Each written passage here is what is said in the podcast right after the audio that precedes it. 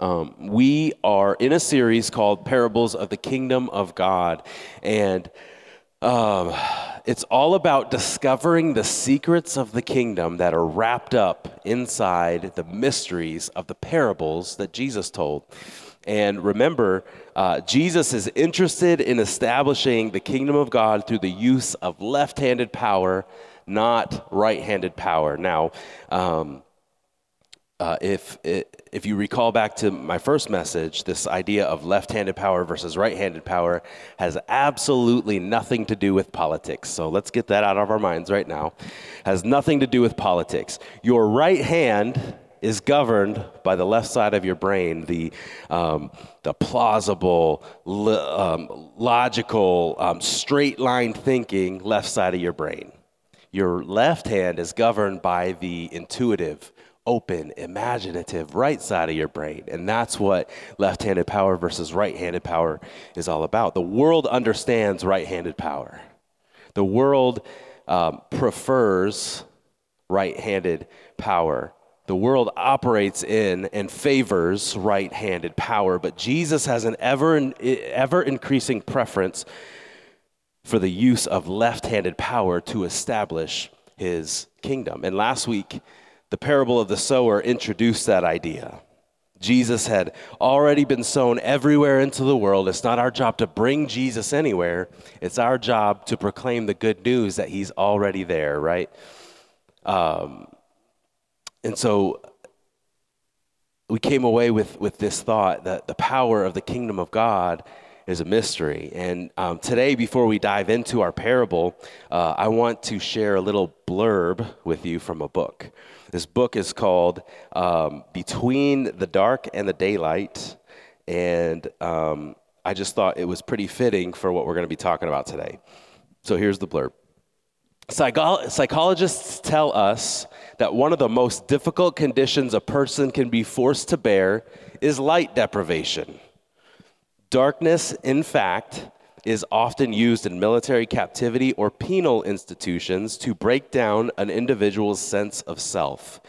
Once a person becomes disoriented, once they lose a sense of where they are and what it is that lurks in the dark around them, or where the next crevasse or wall or a- attack may be coming from, once they can no longer feel in control of their physical surroundings, a person loses sense of self. Every shred of self confidence shrivels, the giant within them falls, and they become whimpering prey of the unknown. The natural instinct to be combative is paralyzed by fear.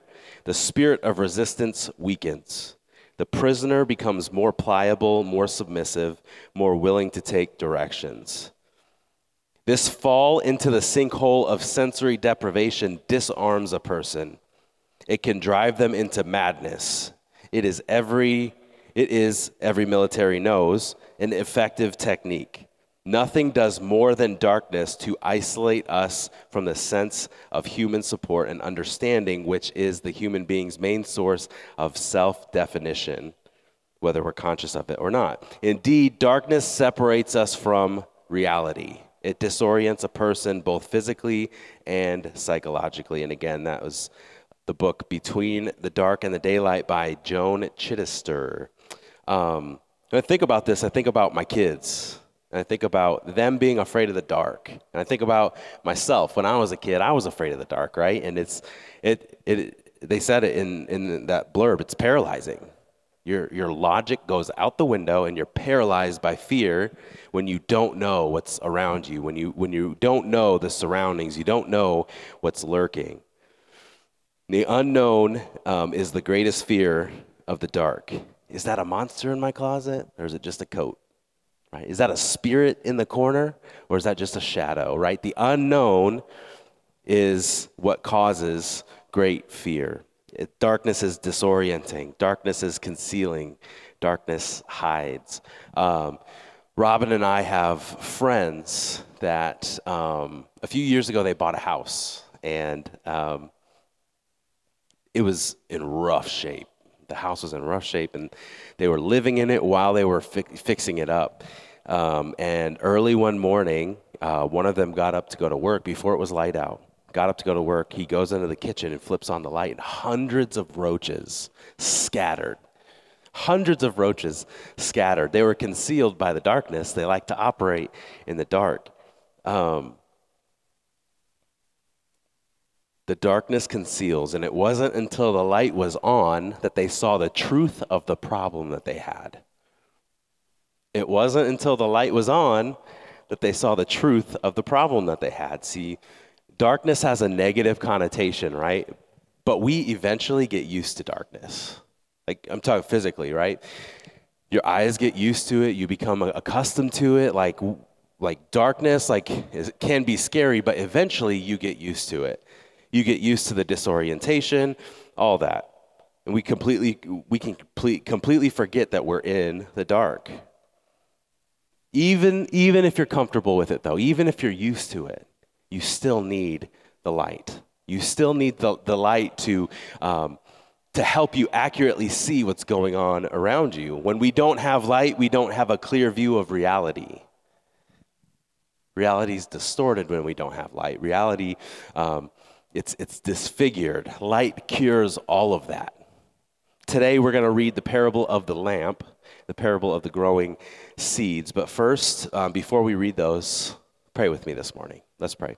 God, thank you for this day. Thank you for your word. And I pray, God, that today as we read um, parables spoken by you, I pray that, that um, we would clearly see what you're trying to do, clearly see um, your mission and what you're trying to accomplish. We love you, God. We thank you. We ask um, that you be with us and give us understanding. In Jesus' name, amen. Amen. If you have your Bible, you can open them up or turn them on to Mark chapter 4.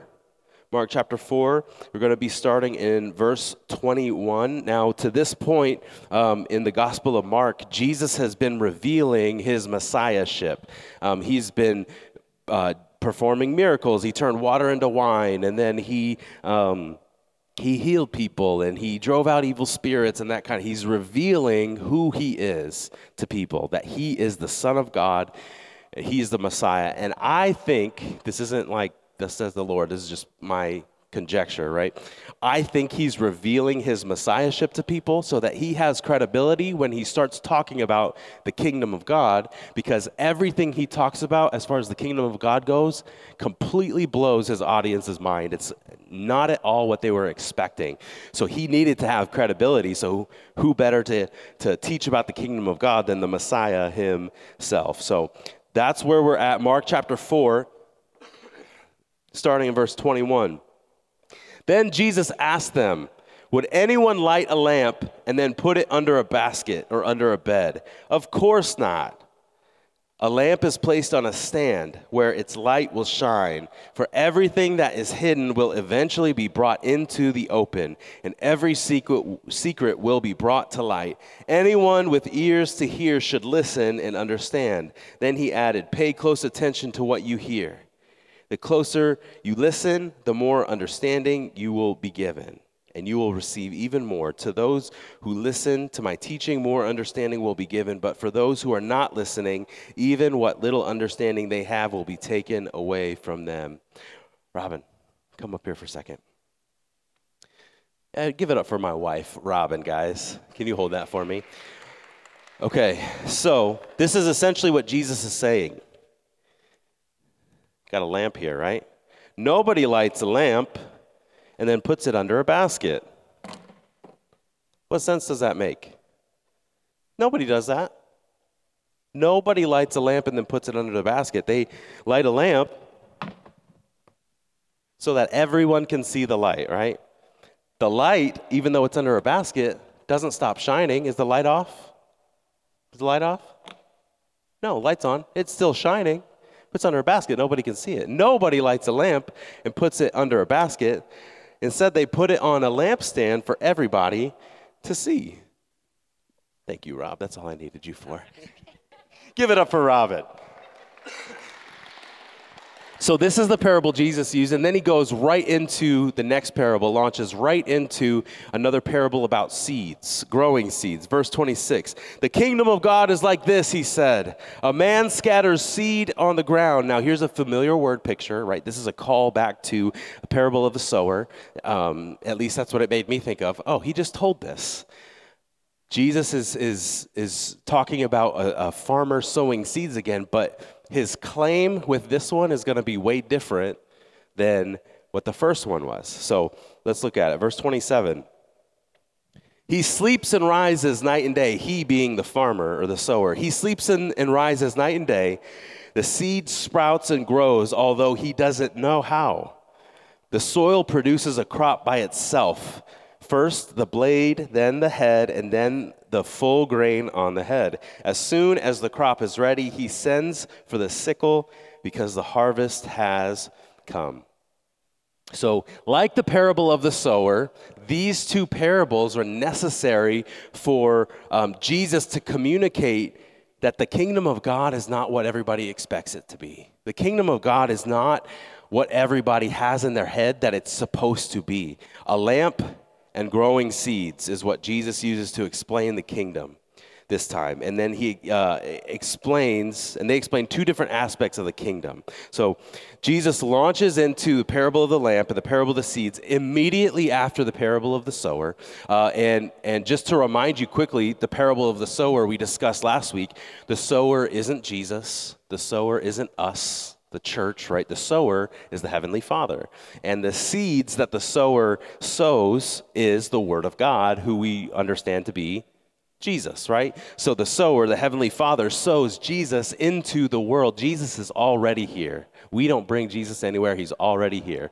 We just reveal the good news about him, right? So that that's that's what we talked about last week and we talked about no matter where the seed falls, he does his work of growth. No matter where he falls, he does his work of growth. Jesus does the work. He does what only he can do, and it's up to us whether or not we allow him to do that work or whether we oppose him.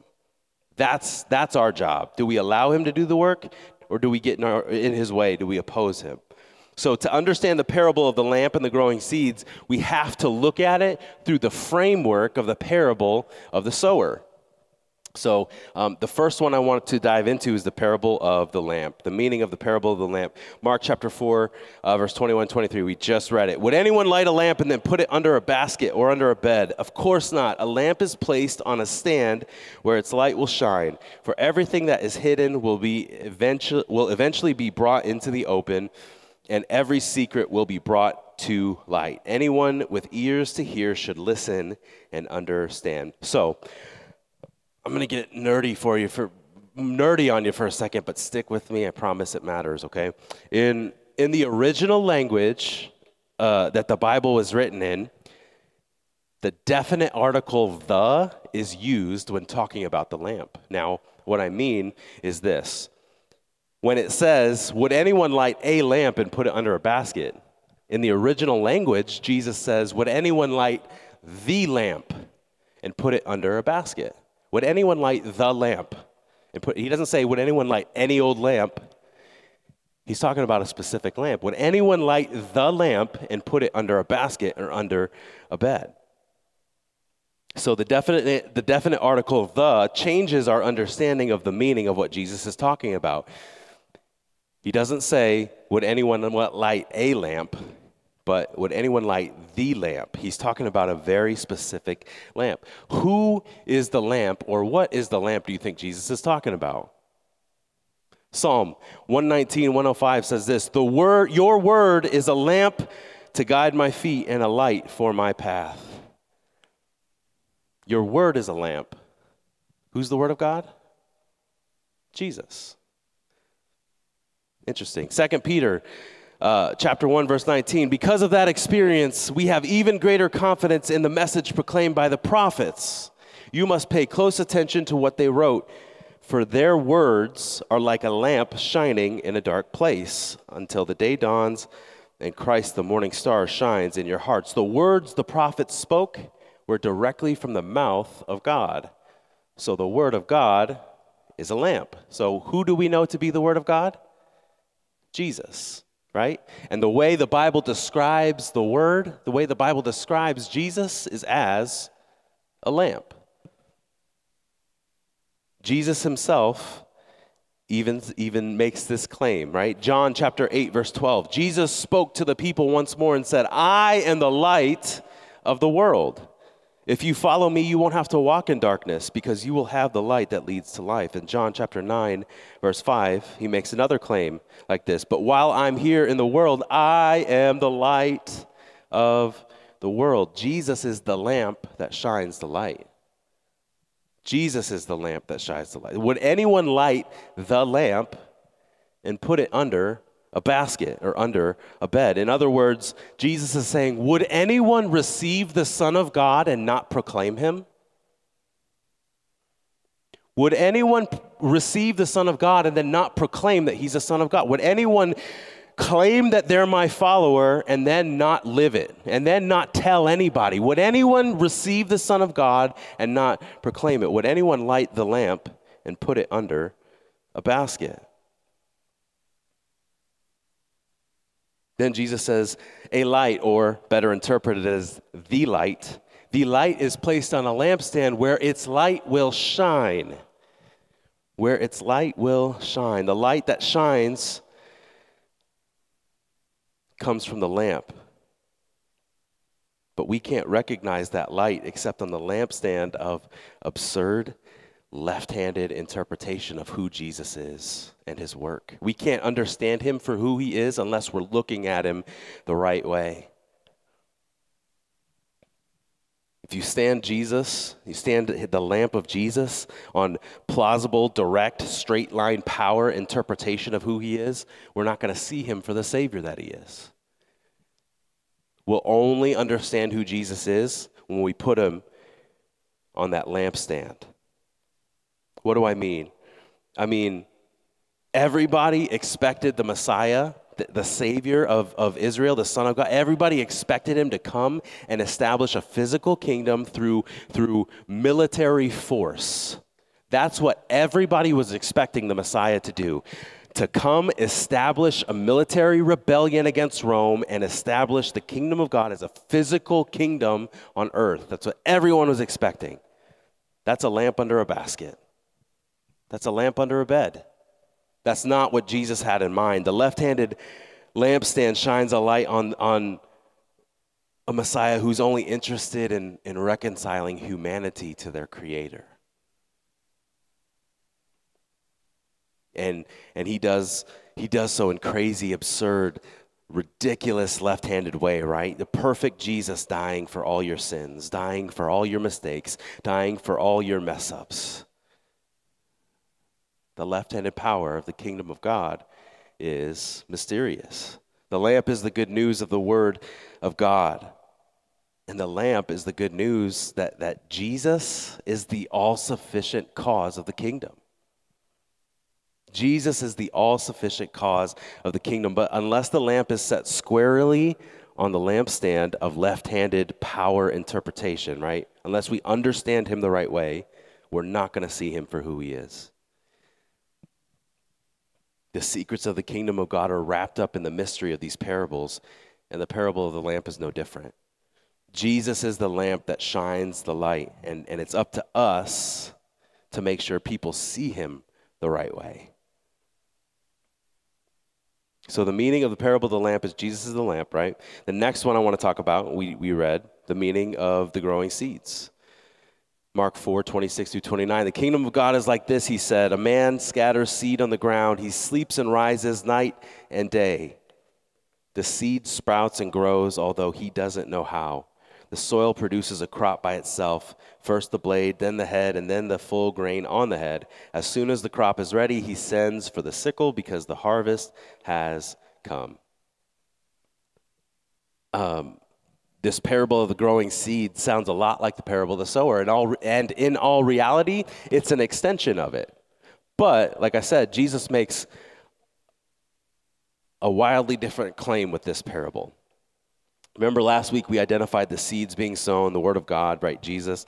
We don't have to worry about bringing Jesus anywhere. He's already everywhere. It's up to us to reveal it, right? Or proclaim the good news about it. Um, well, in this parable, Jesus starts out by saying the kingdom of God is like a farmer who scatters seed. In the parable of the sower, the, the word of God is the seed sown. In this parable, the kingdom of God is the seed sown. In the parable of the sower, the word of God is the seed sown, Jesus. In this parable, the kingdom of God is the seed sown. He uses the rest of the parable to drive home the point that the kingdom of God is sovereign over the earth that it wants to make its home. The kingdom of God is sovereign over the earth. Verse 27 He sleeps and rises night and day. The seed sprout and grows, uh, sprouts and grows, although he doesn't know how. The soil produces a crop by itself. First the blade, all you know, we, we just read it. There's no mention of danger, of hostility toward it. There's no mention of, of the way humans respond to it. And, you know, like last week we, we, we talked about that, right? Hostility in response to the sowing of the seed. There's no mention of that in this one. It doesn't matter how, it doesn't matter the hostilities, it doesn't matter the dangers. That's not mentioned at all. It doesn't matter the good or bad effects on the kingdom that we might see based on the human being's response to it. Jesus is making the claim that the kingdom is sovereign over the earth. He ignores the hostility, he ignores the response. He ignores all that. In the, in the parable, once the man sows the seed, he does nothing more than mind his own business. Right? It says he, he sows the seed and then he goes to bed. Right? He goes to bed. He wakes up the next morning and he cooks himself some breakfast and then he goes to the grocery store and then maybe he like whips up some dinner and then he hangs out with some friends and then he watches the nine o'clock news and he goes back to bed, right? There's, he doesn't do anything else with the seed. In this parable, the sower just sows the seed and then goes on about his business. But the seed grows all by itself. It grows all by itself. And then in verse 28, we see one of the most jarring statements. The earth, again, the earth produces the crop on its own. If the kingdom is established on earth and the kingdom is sovereign over the earth, then in the plain terms of the parable, Jesus is claiming that the kingdom of God bears fruit of itself automatically. The kingdom of God doesn't need you to make it grow. The kingdom of God doesn't need me for it to expand. It does it all on its own. This is, this is the mystery that, that, that Jesus is proclaiming. The kingdom of God is already here, it's already sovereign over the earth, and it grows no matter what we do. It's, it's an unstoppable force. Jesus is saying essentially, like, put the kingdom into any kind of world.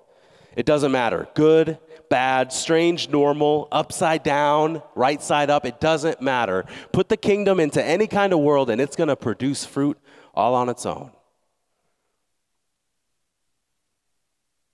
Now, the kingdom, like, the kingdom of God works on its own time for sure.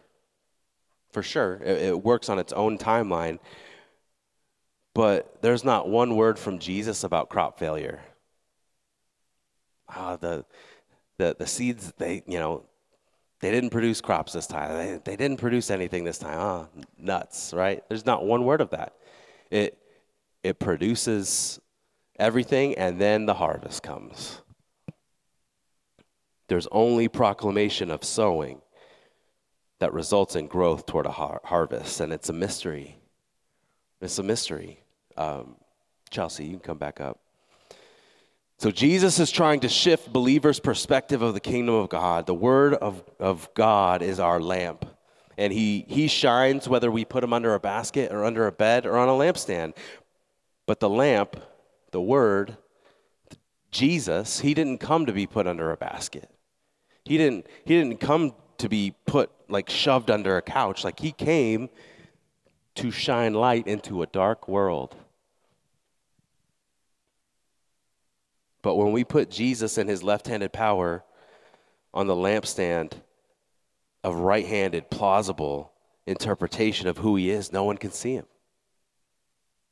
No one can see who he is. We, we have to understand Jesus for who he really is to be able to proclaim him to the world. When we can't see Jesus for who he is, we get angry. We get dissatisfied. We get bitter over all the world's injustices, over um, all the real or perceived offenses against us. We, we, get, we get mad about that stuff. When, when we can't see Jesus for who he is, we become more and more law driven. And we become less and less gospel fluent. We need to be able to see Jesus for who he really is. I have a picture I want to show you. Picture is called, this is called the tree of heaven.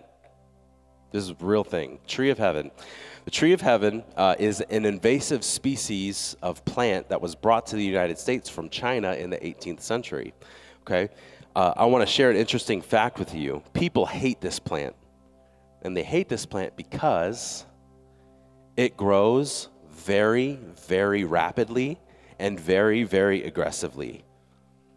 It grows very rapidly and very aggressively, and this plant doesn't need anybody to plant it. It spreads its own seeds, and it the seeds don't need to be fertilized. They don't even need to be planted in the ground. It spreads its own seeds, and it grows on its own. That sounds a lot like the kingdom of God to me, right? Aggressive, rapid, grows itself. And people also hate these trees because they have little flowers on them too, that from these flowers emanate a pungent odor. Like it's almost impossible to ignore the smell when you're around it. So, again, aggressive, rapid growth, spreads its own seeds. It doesn't need anyone else to plant it or fertilize it or do anything to make it grow. And it has a fragrance so pungent that you can't ignore it. Sounds a lot like the kingdom of God to me. I think there's a reason they call it the tree of heaven.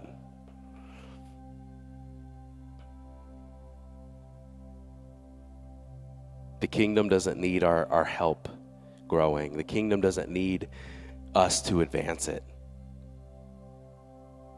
It's so distinguishable on its own that it can't be ignored. So, what does this mean for us? Well, just like last week, it means that we don't have to do anything. There's nothing that you and I need to do. We don't have to accomplish anything, right? We don't have to strive to bring Jesus. We don't have to work to, to make the kingdom grow. Like, it's already in motion. Jesus is already here. The kingdom has already been established and it's already growing. We just have to stay out of the way. We have to stay out of his way and let him do his work. It's our job to share the good news. That's it. It's our job to let the light of Jesus shine. Are we going to be the type of people that bear the fruit of the kingdom? Or are we going to be the kind of people who oppose the kingdom? Are we going to put the lamp on the lampstand to show people who Jesus really is? Or are we going to hide him under a bed?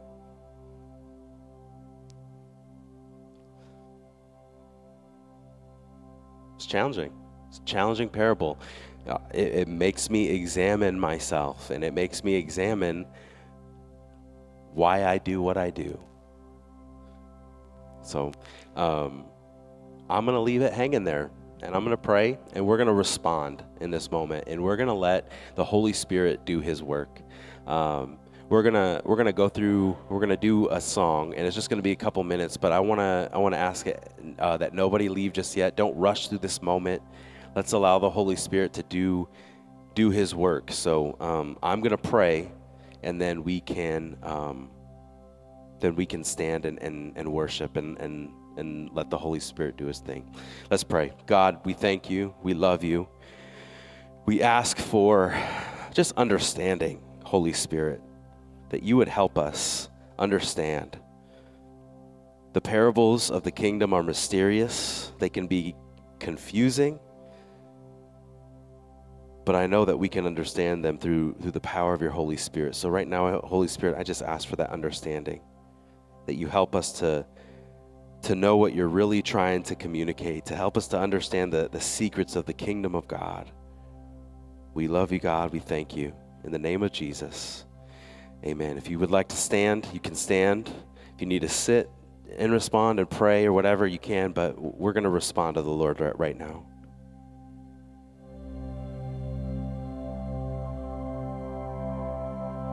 God, thank you. Thank you for this time that we've had to worship you and to hear your words about the kingdom and and God, I pray for anybody right now who who is here that that they would feel relief, that the pressure's off, that the responsibility to grow the kingdom's not on us, it grows itself. The resp- our responsibility is to get out of its way and let it do its thing and proclaim the good news of Jesus. Let the lamp shine. Thank you, God. Thank you. We love you. In Jesus' name. Um, before I dismiss, I have a few next steps that I want to challenge us with. Um, these next steps are just tangible things we can do to take the message and, and try to apply it to our, our life this week, try to apply it to to our, our walk with, with the Lord. So the first one is this week I will memorize Mark 4:21. Then Jesus asked them, Would anyone light a lamp and then put it under a basket or a bed? Of course not. A lamp is placed on a stand where its light will shine. Would anyone receive the, the Son of God and then not proclaim him? It's a challenge, a challenge for all of us. Um, and the next one is this week I'll invite someone to sit with me at Anchor. Um, 86% of new church attendance is from personal, face to face invitation. So I want to challenge you, invite somebody this week to come sit with you for next week. Uh, and then finally, this week I will read the parable of the weeds, Matthew chapter 13, verse 24 through 43. This is our next parable. So if you want to get a head start, that's that's the one to read. So let me say one last prayer, and then we can be dismissed this morning. Thank you, God. We love you. We give you all the praise. Thank you for the opportunity to come worship. Um, yeah, help us to know you better. Help us to know you better, God, that we might make you known in our world. And finally, may the Lord bless you and keep you. May the Lord make his face shine on you and be gracious to you. May the Lord turn his face toward you and give you peace. Amen and amen. Thanks for coming, everybody. Thanks for worshiping with us today. Have a great week. We'll see you next Sunday.